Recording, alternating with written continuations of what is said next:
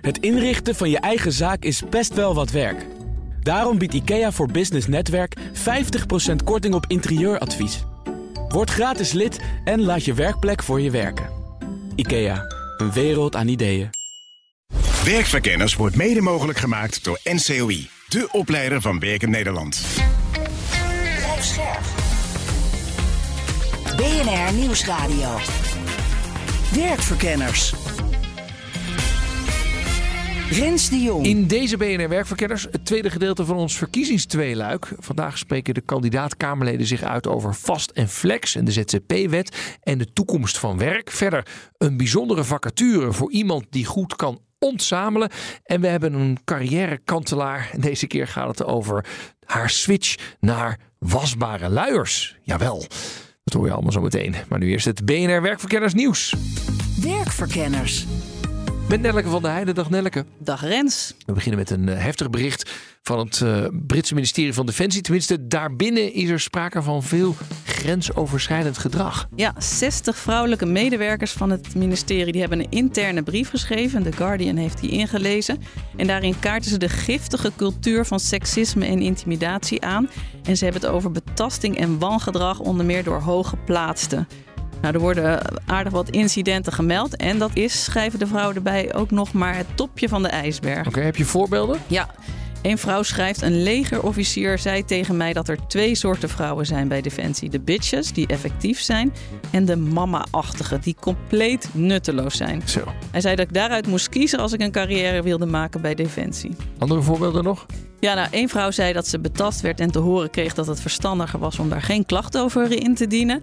En nog één vrouw die, die beschrijft dat zij op een legerbasis in het buitenland door de gang liep s'nachts en door een uh, legerofficier uh, versierd werd. Mhm. En ze was op weg naar de badkamer en ze werd helemaal misselijk van angst en kon niet meer slapen, want ze wist niet of hij misschien een sleutel uh, van haar kamer had. En, en dit zijn dus een greep uit heel veel meldingen. Hè? Ja. Heeft het ministerie gereageerd? Ja, ze hebben laten weten dat de brief inderdaad is ontvangen. En uh, ze zijn bezorgd over de beschuldigingen en gaan actie ondernemen. Wat dat precies is, daar hebben ze nog Nee. niet over uitgesproken. Ook in Nederland weer een zaak van grensoverschrijdend gedrag? Ja, dat gaat om de oud-zwembondscoach Mark Faber. De Nederlandse zwembond KNZB die is een onderzoek begonnen naar mogelijk ongepast gedrag van hem.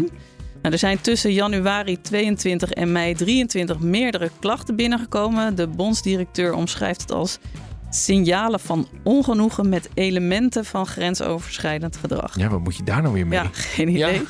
De, de Volkskrant heeft in ieder geval vijf zwemmers gesproken die een klacht hebben ingediend. Dus het gaat niet om één enkel eh, voorvalletje. Oké. En, en, en wanneer is dit allemaal naar boven gekomen? Nou, eh, dus nu bekend is dat het onderzoek eh, er komt. Maar Faber die hoorde in de zomer dat er deze klachten tegen hem waren ingediend. Toevallig is hij ook in de zomer gestopt als bondscoach. Maar zegt hij, ik wil expliciet benadrukken dat deze beslissing losstaat van de meldingen. Ja, en, en die klachten, nou, het omschrijft nog een beetje hè, met, met elementen van grensoverschrijdend Ja. gedrag. Ja, weten we iets van die klachten? Nou, een samenvatting van een klacht was: de kern van de kritiek op de bondscoach is dat hij een te grote machtspositie voor zichzelf heeft gecreëerd. Het gaat op een gegeven moment ook over pestgedrag en intimidatie. Heeft een jonge zwemster gezegd dat ze te dik was. En een andere zwemmer kreeg te horen dat hij eh, zijn mond moest houden, want eh, hij was maar een zwemmer. Ja, goed. Allemaal triest om dat zo te horen. Het wil maar niet lukken met het gratis maken van de kinderopvang. En dat is volgens de kinderopvang zelf, maar goed ook. Dat moet je me uitleggen. Ja, nou, het is dus inderdaad voorlopig eh, mislukt. De missionair kabinet heeft de plannen eventjes eh, twee jaar vooruitgeschoven. Dus het gaat niet in 2025 gebeuren, maar dan hopelijk wel in 2027. Nou, de brancheorganisatie Kinderopvang die zegt dat ze ook eigenlijk helemaal niet genoeg personeel hebben voor gratis kinderopvang. Nou, dat is natuurlijk niet helemaal een verrassing. Nee. Maar goed, ze zijn wel voor een beetje groei, want ze willen het wel makkelijker maken voor middeninkomens om er gebruik van te maken. En ook toegankelijk maken voor niet werkende ouders. Want die moeten nu het volle pond betalen. Die krijgen geen toeslag als je zelf niet werkt. Als je je kind naar de opvang wil sturen. Nou, hoe ze het precies willen aanpakken, dat wordt me niet helemaal duidelijk. Maar ze gunnen in elk geval deze kinderen ook de ontwikkeling die ze kunnen doormaken als ze naar de kinderopvang gaan. Dan een boek. En het boek heet Nooit meer managen. En het gaat over integrators. Maar ik weet eigenlijk niet wat dat zijn. Nee, ik ook niet echt. Integrators zijn hier nog niet zo bekend, maar ze schijnen in Amerika al helemaal ingeburgerd te zijn. De integrator is een soort onmisbare partner voor een ondernemer. Neemt allemaal managementtaken uit handen. Nou, Angelique Pieternella die heeft daar een boek over geschreven. Nooit meer managen heet dat inderdaad. En ze is in Nederland en België de enige opleider en recruiter van gecertificeerde integrators. Oh. Laten we haar vooral even bellen om te vragen wat het precies is. Want ik heb nog geen duidelijk beeld. Maar blijkbaar kun je er certificaten voor Ja, halen. precies. Nou, laten we dat gaan doen. Angelique, ben je daar? Ja, ik ben er. Goeiedag. Een integrator. Leg mij nog eens even uit, of ons eens even uit, wat dat precies is. Ja, een integrator. Het runnen van een bedrijf bestaat uit eh, leiderschap en management. En een integrator is iemand die het management, dus de strategische bedrijfsvoering, oppakt binnen een bedrijf met, ja, zeg maximaal 250 medewerkers. Dus van 3 tot 250 medewerkers. Iemand die de visie van de ondernemer vertaalt naar werkelijkheid. Iemand die niet alleen de korte termijn bewaakt, maar ook de lange termijn. Iemand die het leiderschapsteam aanstuurt en ja, eigenlijk alles oppakt als het gaat over strategische bedrijfsvoering. Ja, en even voor mij, hè, maar dat hoort toch bij de, de directeur te liggen? Of zeg jij van nee, dat zijn dus twee verschillende functies? Nou ja, een directeur doet dat in eerste instantie al- allemaal zelf. Maar naarmate het bedrijf groeit, ja, dan eh, kan dat eh, wel echt heel veel worden. En dan wordt dat gedeelte eh, overgedragen aan een integrator. Maar wat je ook ziet, en dat is wel bekend in, in Nederland, is dat men gaat werken met een COO.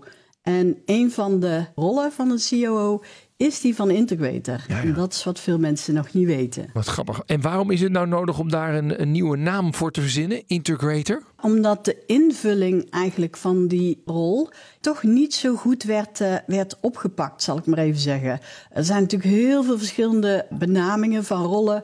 COO, general manager, nou noem het op hè. Ja. Maar een integrator, eh, die benaming is, is bedacht dan in eh, Amerika. En die integreert eigenlijk alles zo'n beetje binnen het bedrijf en zorgt dat het allemaal loopt. Dus Ja. in Amerika werkt dit al veel langer. En ja, die benaming is dan toch duidelijker in combinatie met wat die rol dan ook inhoudt. Ja, veel ondernemers vinden dit waarschijnlijk fantastisch, want die. Ik spreek er zoveel die een soort vergrens met dit bedrijf. Ik vond het heel leuk, maar nu ben ik alleen maar aan het managen. Ik wil dit niet meer. Ja.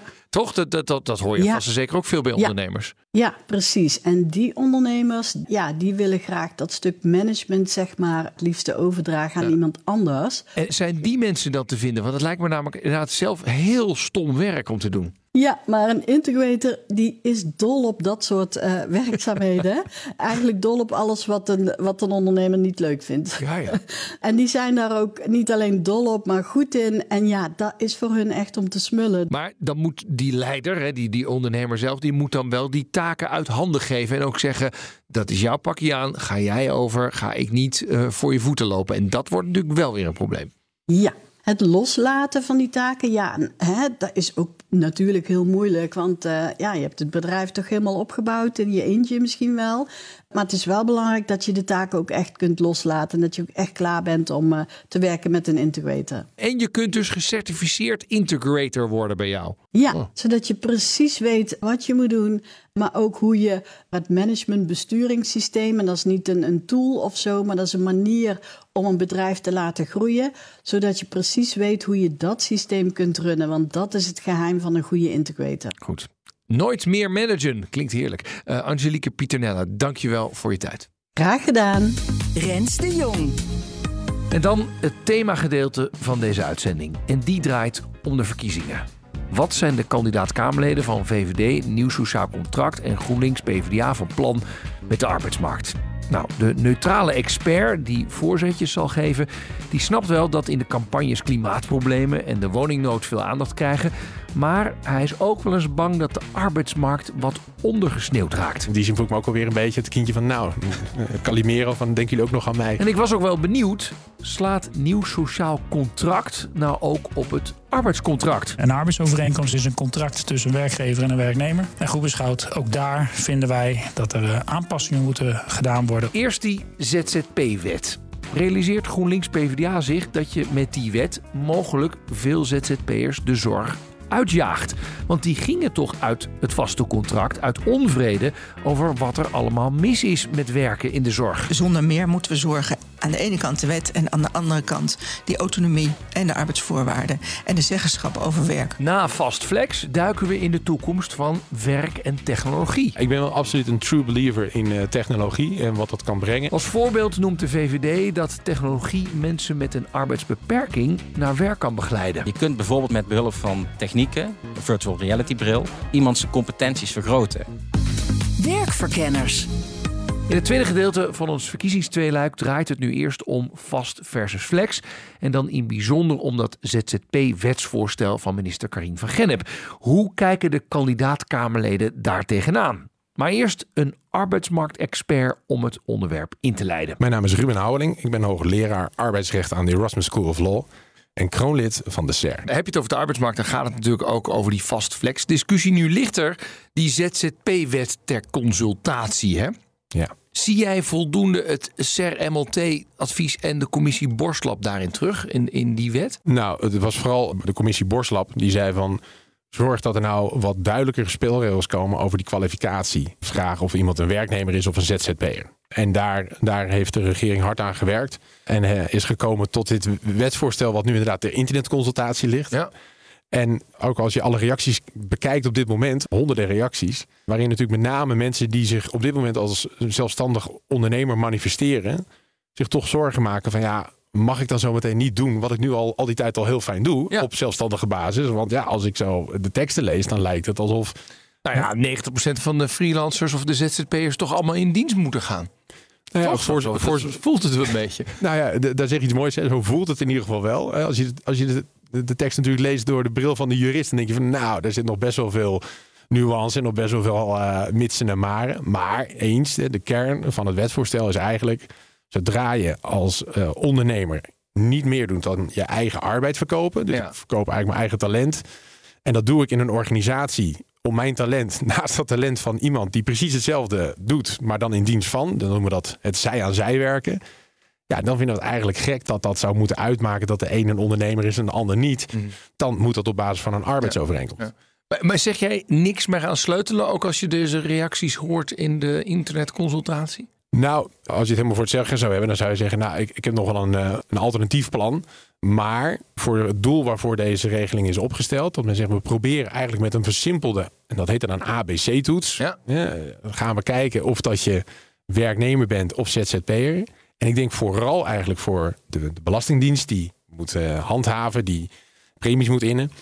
Denk ik dat het eigenlijk helemaal niet zo gek is. Want als je de teksten leest, dan kom je bijvoorbeeld tot de conclusie: oké, dus een zorgmedewerker die via een inschrijving bij de Kamer van Koophandel en het sturen van een factuurtje zichzelf als ondernemer presenteert, maar eigenlijk gewoon aan het bed staat, de bedden verschoont, in de kleding van een, van de zorginstelling enzovoort en zo verder. Dat die dan volgens deze wetgeving duidelijker een werknemer blijkt te zijn dan ondernemer. Ja, dat is denk ik ook wat precies de wet en kennelijk we met z'n allen wilden, omdat we vonden dat het wel gekker is dat iemand zich als ondernemer manifesteert, hij dat misschien over- niet is. overigens, dat allemaal wel neergezet op een. We weten eigenlijk niet hoe groot het aantal schijnzelfstandige en problematische gevallen is. Maar daar hebben we dus wel. Gaan we nu elke ZZP'er onder dat noemersje duwen en zeggen: ja, het is maar beter voor je als je in vaste dienst komt. Ja, nee, en dat is natuurlijk mooi. Dus je zou ook kunnen zeggen, we hebben een aantal sectoren, daar had je toch heel gericht kunnen handhaven. Dat is eigenlijk wat je met zoveel woorden zegt. In plaats van met een hele onder een bepaald, eh, bepaald loonsding. Maar nu is het iedereen, eh, maakt niet uit hoeveel je verdient, welke afspraken je hebt gemaakt. Jij, jij zit zij aan zij, je bent ingebed in de organisatie, hup, vast contract. Tenzij, zegt de, eh, eh, zegt de wettekst ook heel duidelijk, eh, tenzij er echt sprake is van ondernemerschap. Hè, dus de echt ondernemende eh, werker, ja, die kan nog steeds zeggen, ook al verricht ik zij aan zijwerk, ik ben echt een ondernemer. Alleen daar zal die wel wat meer tekst en uitleg moeten geven dan alleen maar, kijk maar wat, ik stuur een factuur en ik sta ingeschreven. Als dat het enige is, ja, dan zijn we snel klaar met praten. We beginnen met een volmondig ja van GroenLinks PvdA voor die ZZP-wet. Mijn naam is Mariette Partijn. Ik sta op de lijst voor GroenLinks Partij van de Arbeid op plek 6. En heb tot nu toe eh, mijn hele leven gewijd aan de arbeidsmarkt. Eerst bij de vakbond en later bij de arbeidsinspectie. Laten we beginnen met die ZZP-wet die nu is voorgesteld. Komt die er als het aan GroenLinks PvdA ligt? Ja, kijk, we hebben 1,2 miljoen mensen die werken als ZZP'er in Nederland. De helft van die ZZP'ers heeft geen of nauwelijks pensioenopbouw. Dat zijn onze toekomstige armen in Nederland. Die moeten straks rondkomen van de AOW en dat wordt een echt groot probleem. Gaan we niet zomaar regelen door de AOW integraal te verhogen. Dat, dat, dat lukt niet. Het tweede is, er is echt een flink groeiende groep mensen die als schijnzelfstandigen aan het werk zijn. Weten we niet hoeveel, hè? Nee, de schattingen lopen uiteen van 250.000 tot 500.000. Ja. Dus de helft ongeveer van, de, van de ZZP'ers. Maar er is in ieder geval een aanzienlijke groep die via platforms als vrije werker, heet dat dan, of op andere manieren de vakken staan te vullen. En dat zijn geen mensen, en dat gaf iemand laatst als voorbeeld, die de Fanta-flessen op een andere plek mogen zetten dan de cola-flessen. Dat, dat is echt onder leiding en toezicht werken ingebed in de organisatie. En het mooie van die wet is. Die vertaalt eigenlijk de jurisprudentie die er al ligt, hè, uitspraak van de Hoge Raad, in een wet en zegt. Als je als ZZP'er werkt, dan is het van belang dat je niet ingebed bent in die organisatie, dat je niet werkt onder leiding en toezicht. En mocht dat niet helemaal duidelijk zijn, dan is er nog een derde toets te doen, die toetst op je ondernemerschap. Want het kan niet zijn dat we uiteindelijk er tegenaan gaan lopen dat we een hele grote groep en een steeds groter wordende groep, hij wordt echt niet kleiner, hij wordt alleen maar groter, een steeds groter wordende groep mensen straks zonder enige sociale voorziening hebben. Het is ook belangrijk om een leefbaar inkomen over te houden. En daar heb je. Maar daar hebben we toch de AOW voor? Daar we hebben we toch daar vastgesteld dat is een leefbaar inkomen. Het is geen vetpot, ja, maar dat is een leefbaar we hebben de AOW plus pensioenen. Daar hebben we gezegd dat dat gaan we in solidariteit en collectiviteit met elkaar opbouwen. Plus we hebben werknemersverzekeringen voor als je arbeidsongeschikt wordt of je bent werkloos in een periode. Hm. En dat is een stelsel wat heel waardevol is. En daar moeten we echt zuinig op zijn.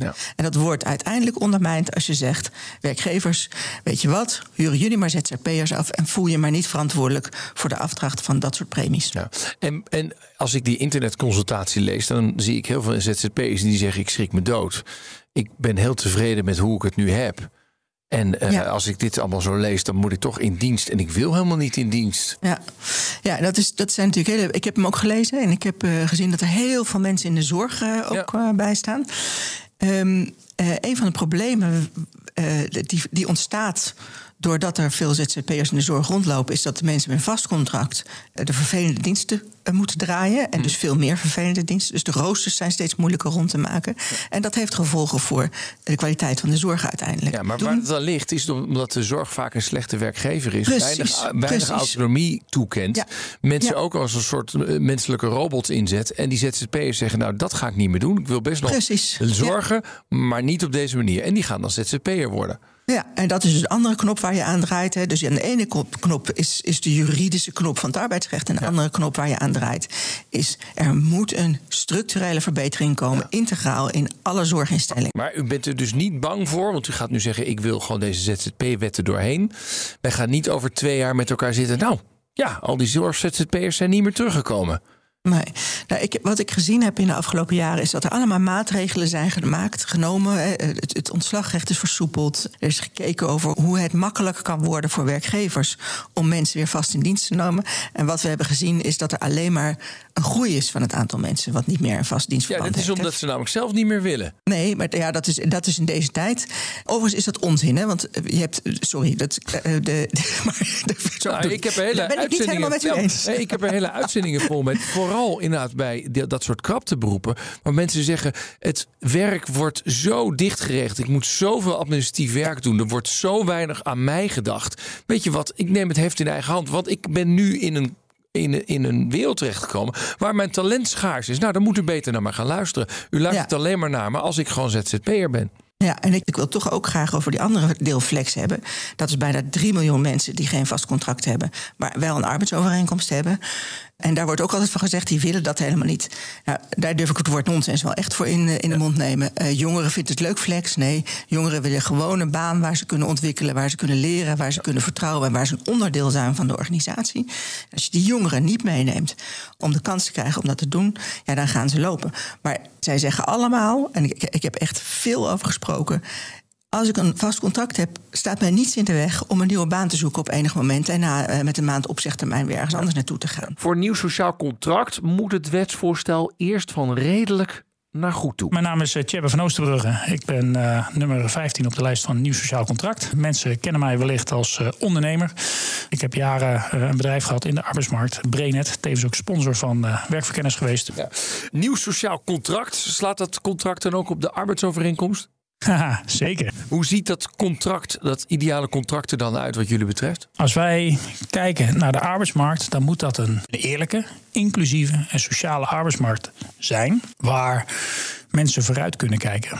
Ik zeg altijd: de kortste en de breedste weg naar bestaanszekerheid is de weg van werk. En voor 85% van Nederland is goed werk en daarmee ook een duurzame toekomst kunnen bouwen een feit. Die ZZP-wet hè, die nu ter consultatie ligt, wat vinden jullie daarvan als uh, nieuw sociaal contract? Poeh. Nou, dat vinden wij een uh, redelijke stap in de goede richting. Het zou mooi zijn als het een goede stap werd. En, en waarom is die redelijk? Het is het, de uitwerking van het CER-MLT-advies. En dat is weer een advies wat heel erg gekeken heeft naar het uh, advies van de commissie Borslab.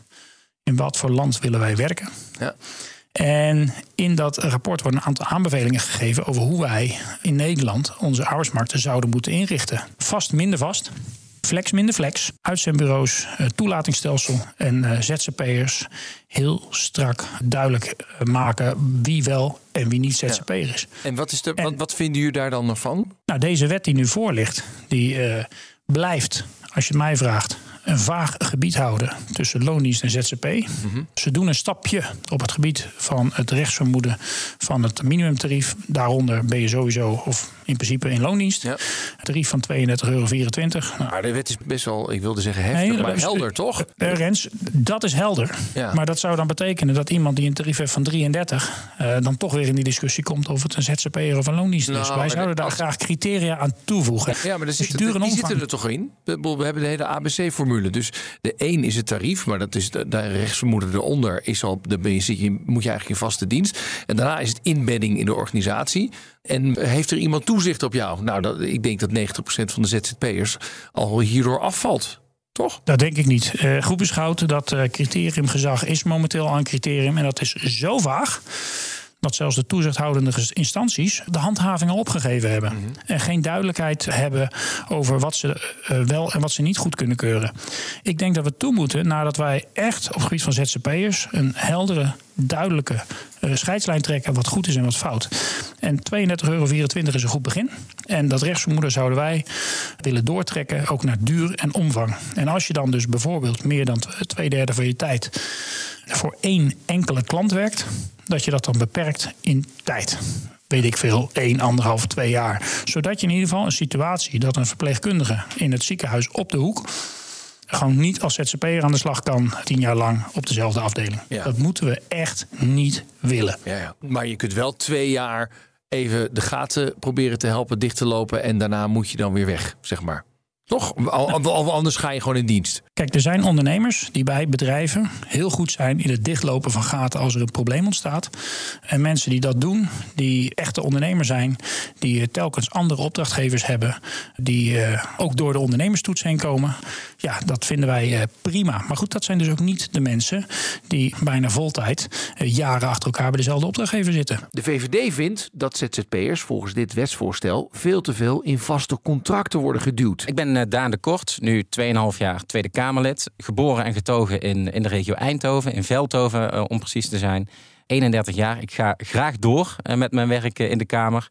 En ik heb een visuele beperking. En dat heeft mij ook gemotiveerd om juist bij de VVD actief te worden. Omdat ik kijk naar de talenten en niet naar de beperkingen van mensen. We hebben het over vast en flex in deze uitzending. Daar hebben we het overigens al heel erg lang over. Uh, de hele tijd ook sinds de VVD in, de, in het kabinet zit. Wat gaat daar toch telkens mis dat we het niet voor elkaar krijgen om te weten wat vast moet en wat flex moet. Ja, er zijn stappen de goede richting ingezet, maar nog niet genoeg eh, wat de VVD betreft. We hebben veel gedaan om flex minder flex te maken.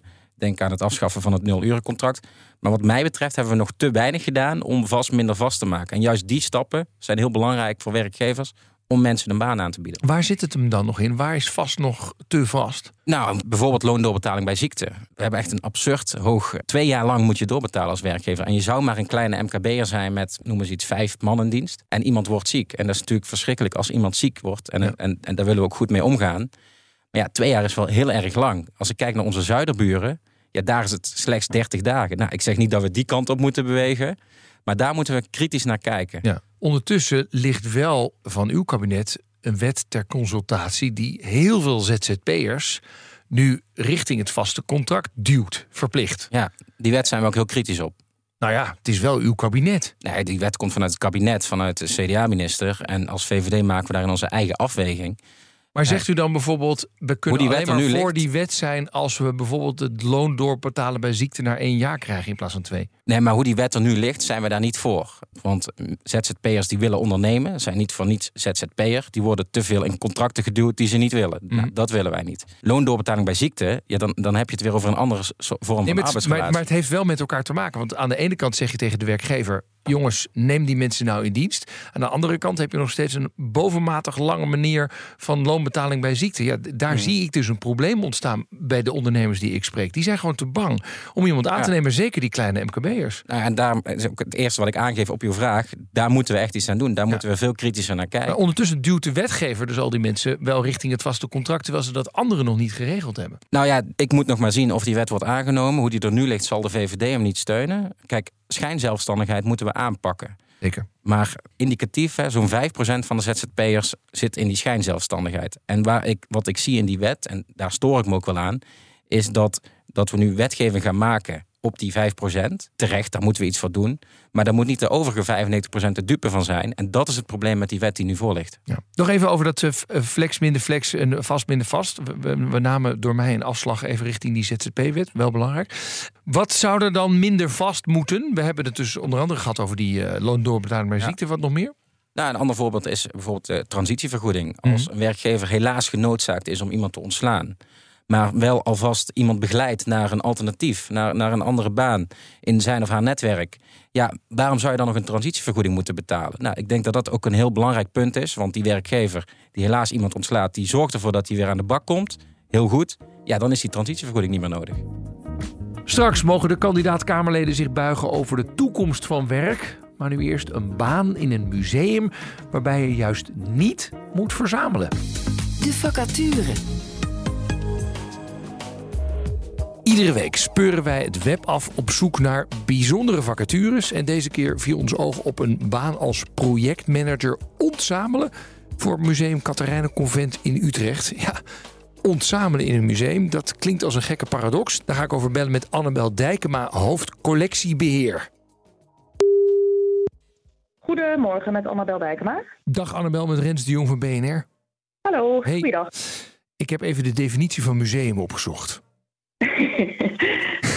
Je weet waar ik heen wil. Een museum verwerft, behoudt, onderzoekt, presenteert, documenteert en geeft bekendheid aan materiële en immateriële getuigenissen van de mensen in zijn omgeving voor doeleinden van studie, educatie en genoegen. Dat is een museum. En nou heb jij een projectmanager ontzamelen. Ja, dat klopt. Dat klopt. Hoe werkt dat? Ehm, nou ja, al die dingen die, eh, die jij net omschreef, die doen wij inderdaad. Ehm, Maar te veel nee. dus. ja, nou ja, we hebben een hele mooie collectie in ons museum van eh, ongeveer 80.000 voorwerpen. Ehm, en eh, nou ja, als wij nu stukken verwerven, wat nog best vaak gebeurt, kijken we heel kritisch naar past het bij ons museum, past het in het profiel, kunnen we er wat mee doen? Eh, wat is het belang, kunsthistorisch of historisch? Eh, alleen dat in het verleden gebeurde dat niet altijd even, even zorgvuldig. Ah.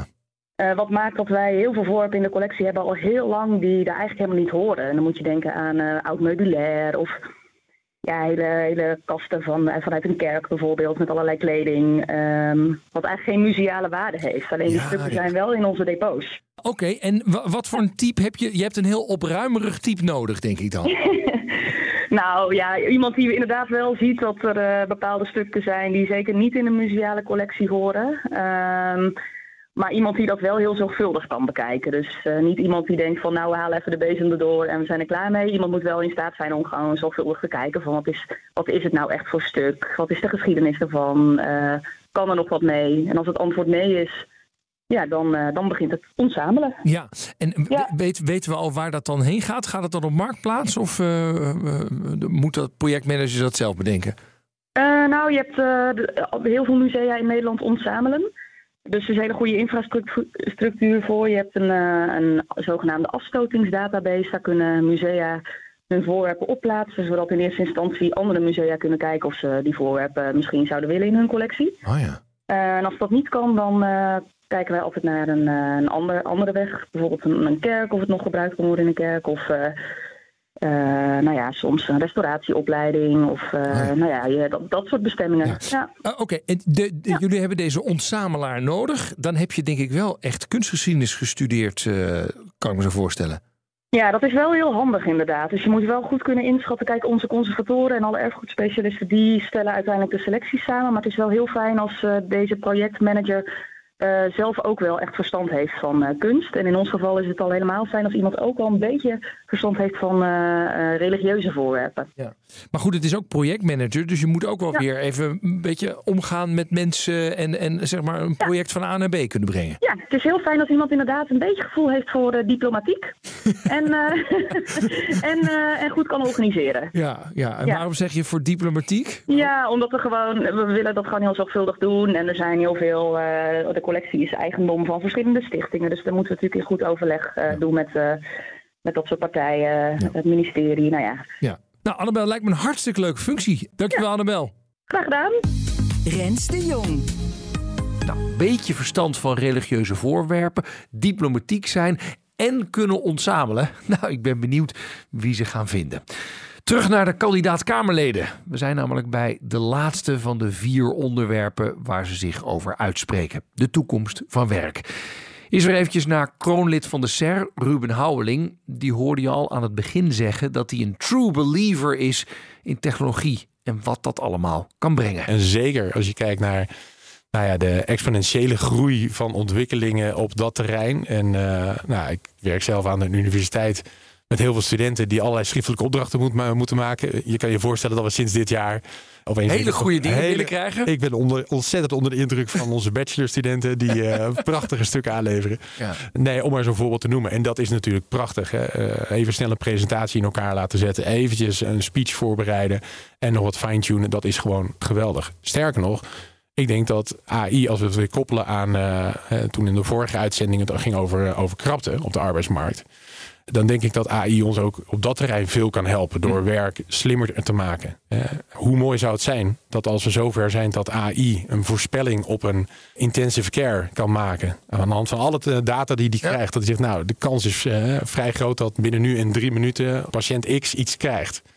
De consequentie daarvan zou kunnen zijn dat je met veel minder IC-verpleegkundigen op die afdeling, op die nachtbewaking af, uh, uit kan.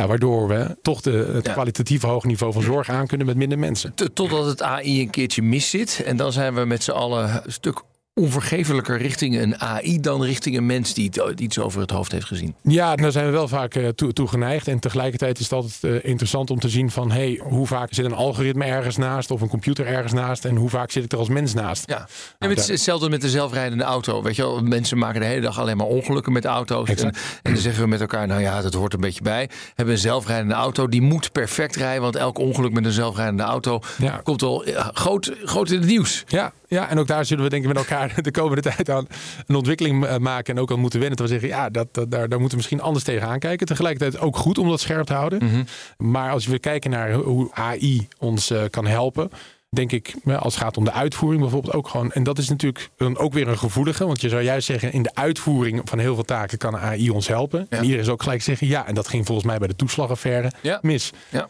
Ja, dus dat willen we voorkomen.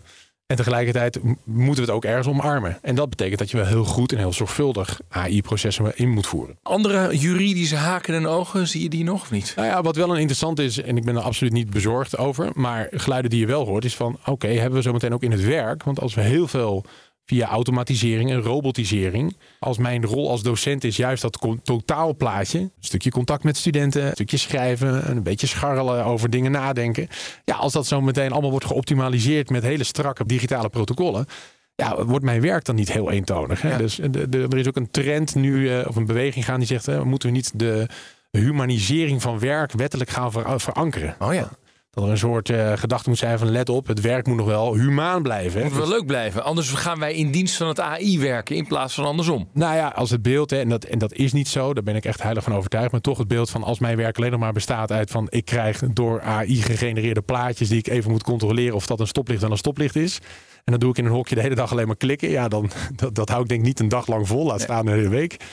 Ja, dan, hoe humaan is dat werk? Dat is dan eigenlijk de vraag. Onlangs uh, is uh, de, de Arbo-visie 2040 door de, de minister gepresenteerd. Die, kijkt dan naar hoe ziet de toekomst van, van werk eruit op het terrein van veiligheid.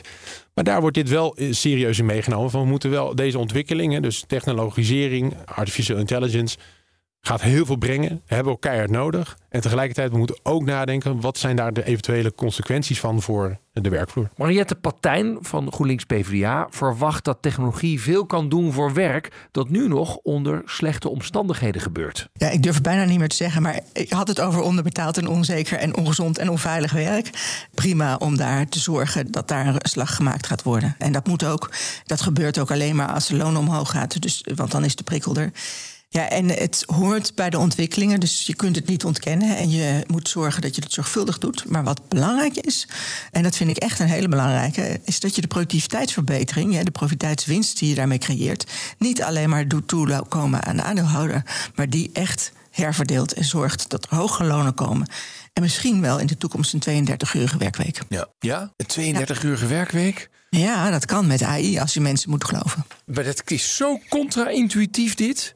Ja, dus ik spreek alleen maar werkgevers die zeggen... alsjeblieft krijg ik mensen gewoon die bij mij op de werkvloer... en dan komt GroenLinks PvdA, die komt dan met... nou, laten we 32 uur in de week gaan werken. We hebben iedereen nodig over, over termijn, zo hè? hard mogelijk, toch? Als je naar, kijkt op dit moment is, op de korte termijn is het echt een probleem.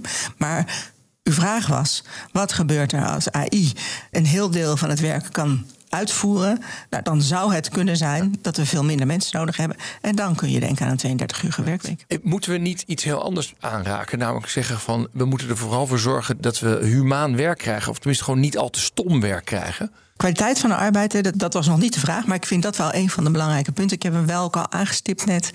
Dat gaat echt over autonomie en zeggenschap daar kan je slagen mee maken. Want op het moment dat mensen zeggenschap hebben en zeggen van nou ja, er is nog steeds werk aan de lopende band. Maar ik vind het fijn om af te wisselen. Dus ook beter voor de ergonomische omstandigheden waaronder je werkt. Dus laten we afspreken dat je niet langer dan een half uur op één plek staat. Nou, dat soort zaken. Als u dat stom werk noemt, dan zijn daar echt andere maatregelen te nemen. Nou, zorg dat mensen mee mogen praten. Ja, nou ja, het gaat vooral als je zegt AI gaat heel veel doen. Maar we, we zeggen altijd in slecht Nederlands: we keep the human in the loop. Maar als dat dan betekent dat je dan echt alleen maar even de uitkomst moet controleren van oh ja, dit klopt wel en dan weer door. En daar dus eigenlijk weinig intellectuele bevrediging uit krijgt. Dan vraag ik me dus af of we dat als werk moeten definiëren. Laten we niet alle leuke dingen door AI doen en dat wij alleen maar het sufferwerk nog moeten doen, zeg maar. Ja, het is een beetje toekomst voorspellen. Ja, dat is wel waar. Ik denk dat als het over AI gaat, dat we wel aan de knoppen moeten zitten en moeten volgen wat er gebeurt. En uh, niet bang moeten zijn om goed proberen te begrijpen wat, uh, wat de kansen zijn en wat de risico's zijn. Als we het nou hebben over de toekomst van werk, hè, uh, dan moet je misschien ook wel kijken naar wat sommige mensen bullshitbanen noemen. flitsbezorging, distributiecentra en dat soort dingen. Hoe staat GroenLinks PvdA daarin? Ik denk dat de allerbelangrijkste manier om die bullshitbanen beter te laten werken, is uiteindelijk minimumloon verhogen. Want dan komt er een prikkel voor werkgevers om kijken naar in hoeverre zijn een aantal taken te robotiseren. En kan de kwaliteit van dat werk ook veel meer omhoog. Want het is niet zo dat als het gerobotiseerd is, die mensen niet meer nodig zijn. Want? Die moeten gewoon opgeleid worden. Kijk, ik ben heel oud. In de jaren negentig is er een enorme slag geweest om te automatiseren. En toen zag je in fabrieken hele lijnen waar mensen nog aan de lijn stonden verdwijnen. Maar werden mensen opgeleid, en dat waren dezelfde mensen, om vervolgens de computers te besturen die die lijnen aanstuurden. Hmm. Dus daar zijn echt slagen gemaakt, maar met de mensen samen, om te zorgen dat dat, dat werk anders werd. Daan de Kort van de VVD ziet mogelijkheden om het mes van de technologie aan twee kanten te laten snijden. Artificial intelligence, robotisering, digitalisering, het heeft al veel impact. Het kan nog meer impact gaan hebben.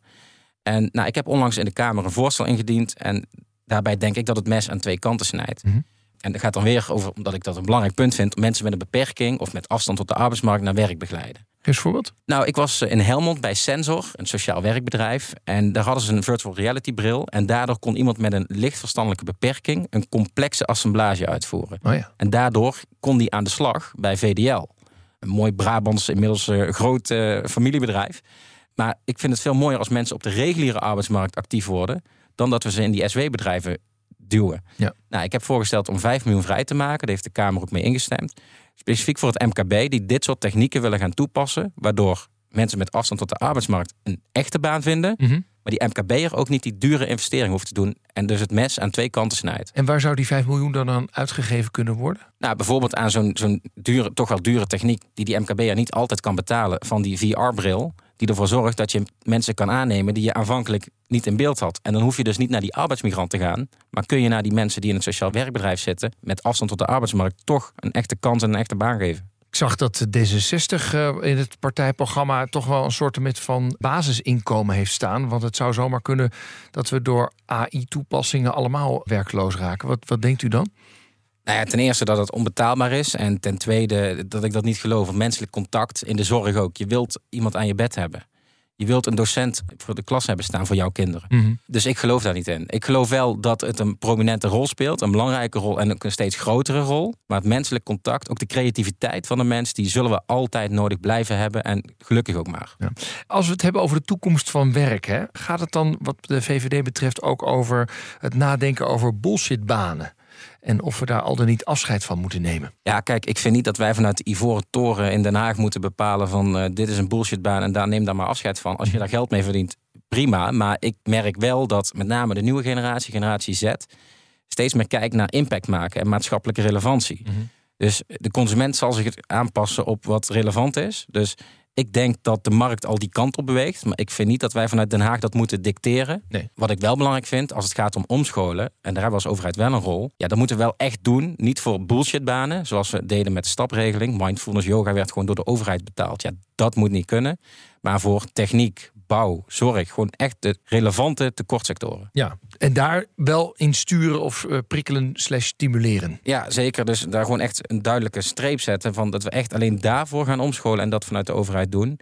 En dat kun je ook fiscaal aantrekkelijk maken. Hoe zou je dat kunnen doen? Nou, bijvoorbeeld het collegegeld veel lager voor die studies die voor die tekortsectoren zijn. Dat het collegegeld omlaag te brengen. Dat studenten ook geneigd zijn om die kant op te bewegen als het gaat om omscholing vanuit de overheid, alleen voor de tekortsectoren een aanbod aan te bieden. En niet meer voor de mindfulness yoga zoals we in het verleden deden. Voor een nieuw sociaal contract hangt de toekomst van werk samen met inkomenszekerheid, zegt Tjebbe van Oosterbrugge. Kijk, de toekomst van werk is dat we in Nederland toegaan naar een systeem van loopbaanzekerheid. Zodat je altijd weet dat er inkomen georganiseerd kan worden als je wil werken. En daarvoor moet een aantal zaken verbouwd worden. We moeten echt zorgen dat onze opleidingen in Nederland mensen gaan opleiden. Er is een groot tekort aan vakkrachten.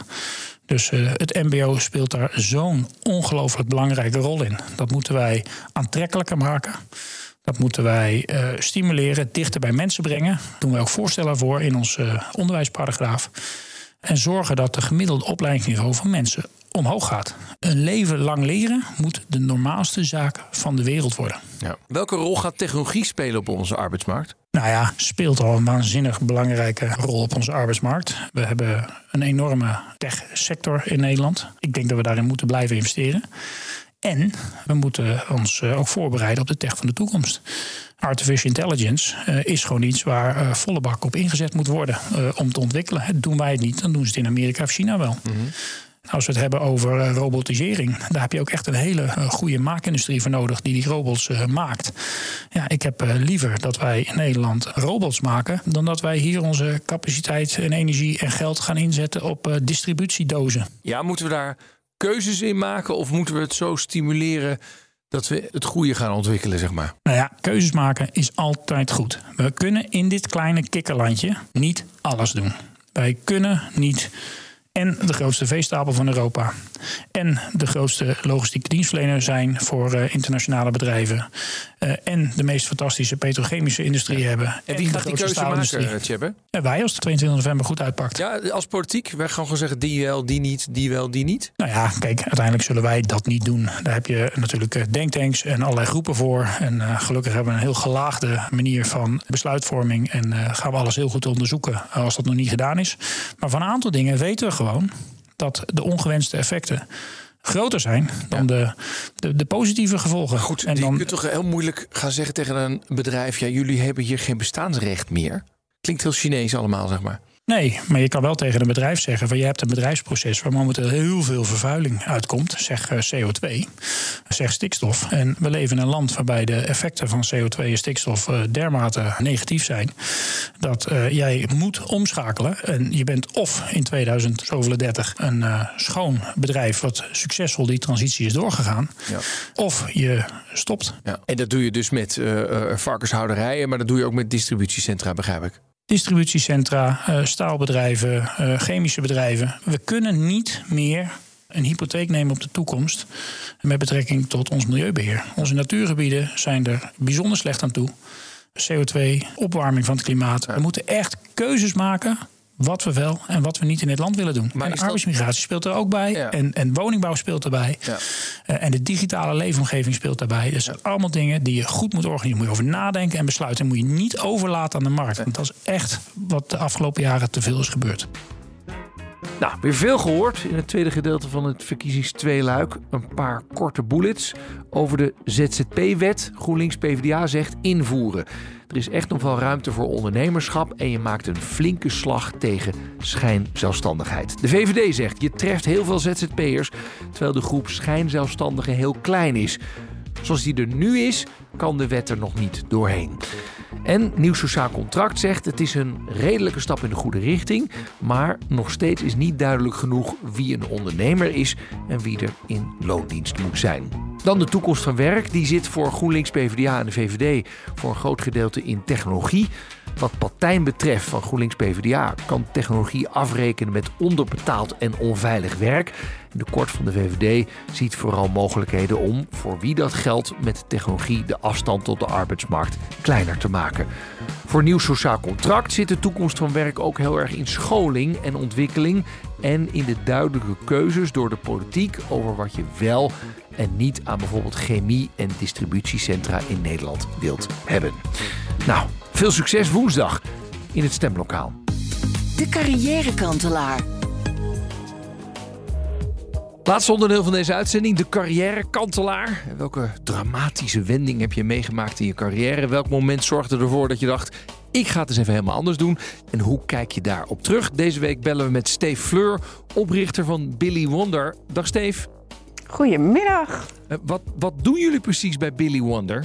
Wij, uh, wij hebben een collectie premium wasbare luiers en accessoires op basis van hennep. En dat hebben we een collectie voor zowel de consumentenmarkt, maar ook een aparte voor kinderdagverblijven. Ah, en hoe ben jij in de wasbare luiers terechtgekomen?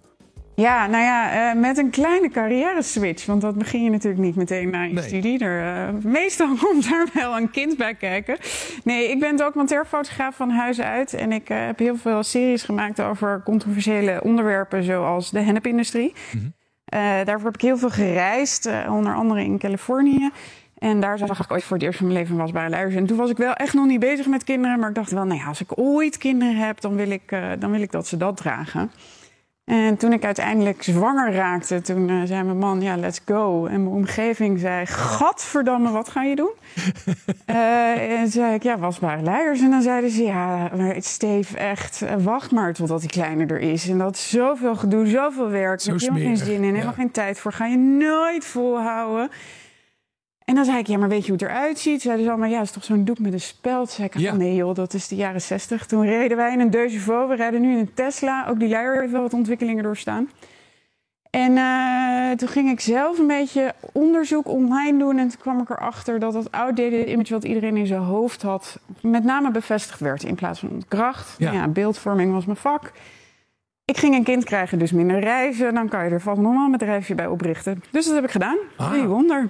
Wauw. En wat heeft het nou uh, doen kantelen, zeg maar? Waar, wanneer was het dat je denkt, ja, wacht even, maar we moeten het echt groter aanpakken? Of ik moet dit echt eens een keertje echt gaan aanpakken? Nou ja, dat was wel uh, voor, zoals er waarschijnlijk wel meer mensen onder ons zijn die met COVID een kleine draai in hun leven hebben gehad. Uh, ik kwam toen net uit mijn verlof van de tweede en ik dacht, yes, die breng ik naar de opvang. En dat was precies de dag dat de opvang dichtging voor het eerst. Um, ik had, ondanks het feit dat ik uit mijn uh, verlof kwam, wel mijn hele agenda staan vol met werk. Um, ja, dat werd allemaal afgelast. En ik deed Billy Wonder eigenlijk altijd met een compagnon. En die zei, ik stop ermee, wat niet uit de lucht kwam vallen.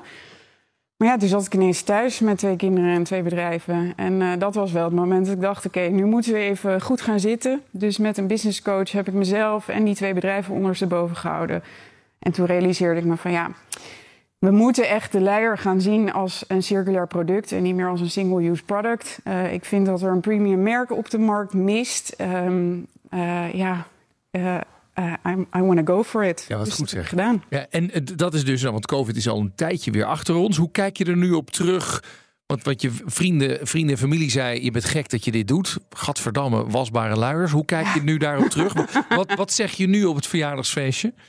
Nou, de, de grootste twist daarin zat wel in het feit dat al mijn vrienden zeiden: Gadverdamme. Maar toen mijn kinderen met twintig maanden zindelijk waren en zij nog twee jaar lang luiers aan het verschonen waren, toen krapten ze toch wel even achter hun oren. Oh. Um, daar zit de grote winst. Kinderen worden veel eerder zindelijk met wasbare luiers. Um, maar hoe kijk ik erop terug? Ja, ik ben blij dat ik doorgezet heb. Want het is, je hebt een visie, je hebt een plaatje in je hoofd. Ik verkocht een idee in de eerste financieringsronde moet je mensen in meezien krijgen. Nou, dat is gelukt. Uh, dus ik ben heel blij dat ik doorgepakt heb. Ja. Ondanks de ja, entrepreneurial ups en downs die daarbij komen kijken. Ja, we houden je in de gaten. Billy Wonder, dankjewel Steve. Heel graag gedaan. Dit was Werkverkenners voor deze week. Volgende week dan krijg je weer een verse op dinsdag om drie uur. Natuurlijk in je podcast-app kun je hem op ieder moment terugluisteren. Productie en redactie Nelke van der Heijden, Emma Somsen. Mijn naam is Rens de Jong. Tot de volgende keer. Dag. Werkverkenners wordt mede mogelijk gemaakt door NCOI, de opleider van Werken Nederland. Het inrichten van je eigen zaak is best wel wat werk. Daarom biedt IKEA voor Business Netwerk 50% korting op interieuradvies. Word gratis lid en laat je werkplek voor je werken. IKEA, een wereld aan ideeën.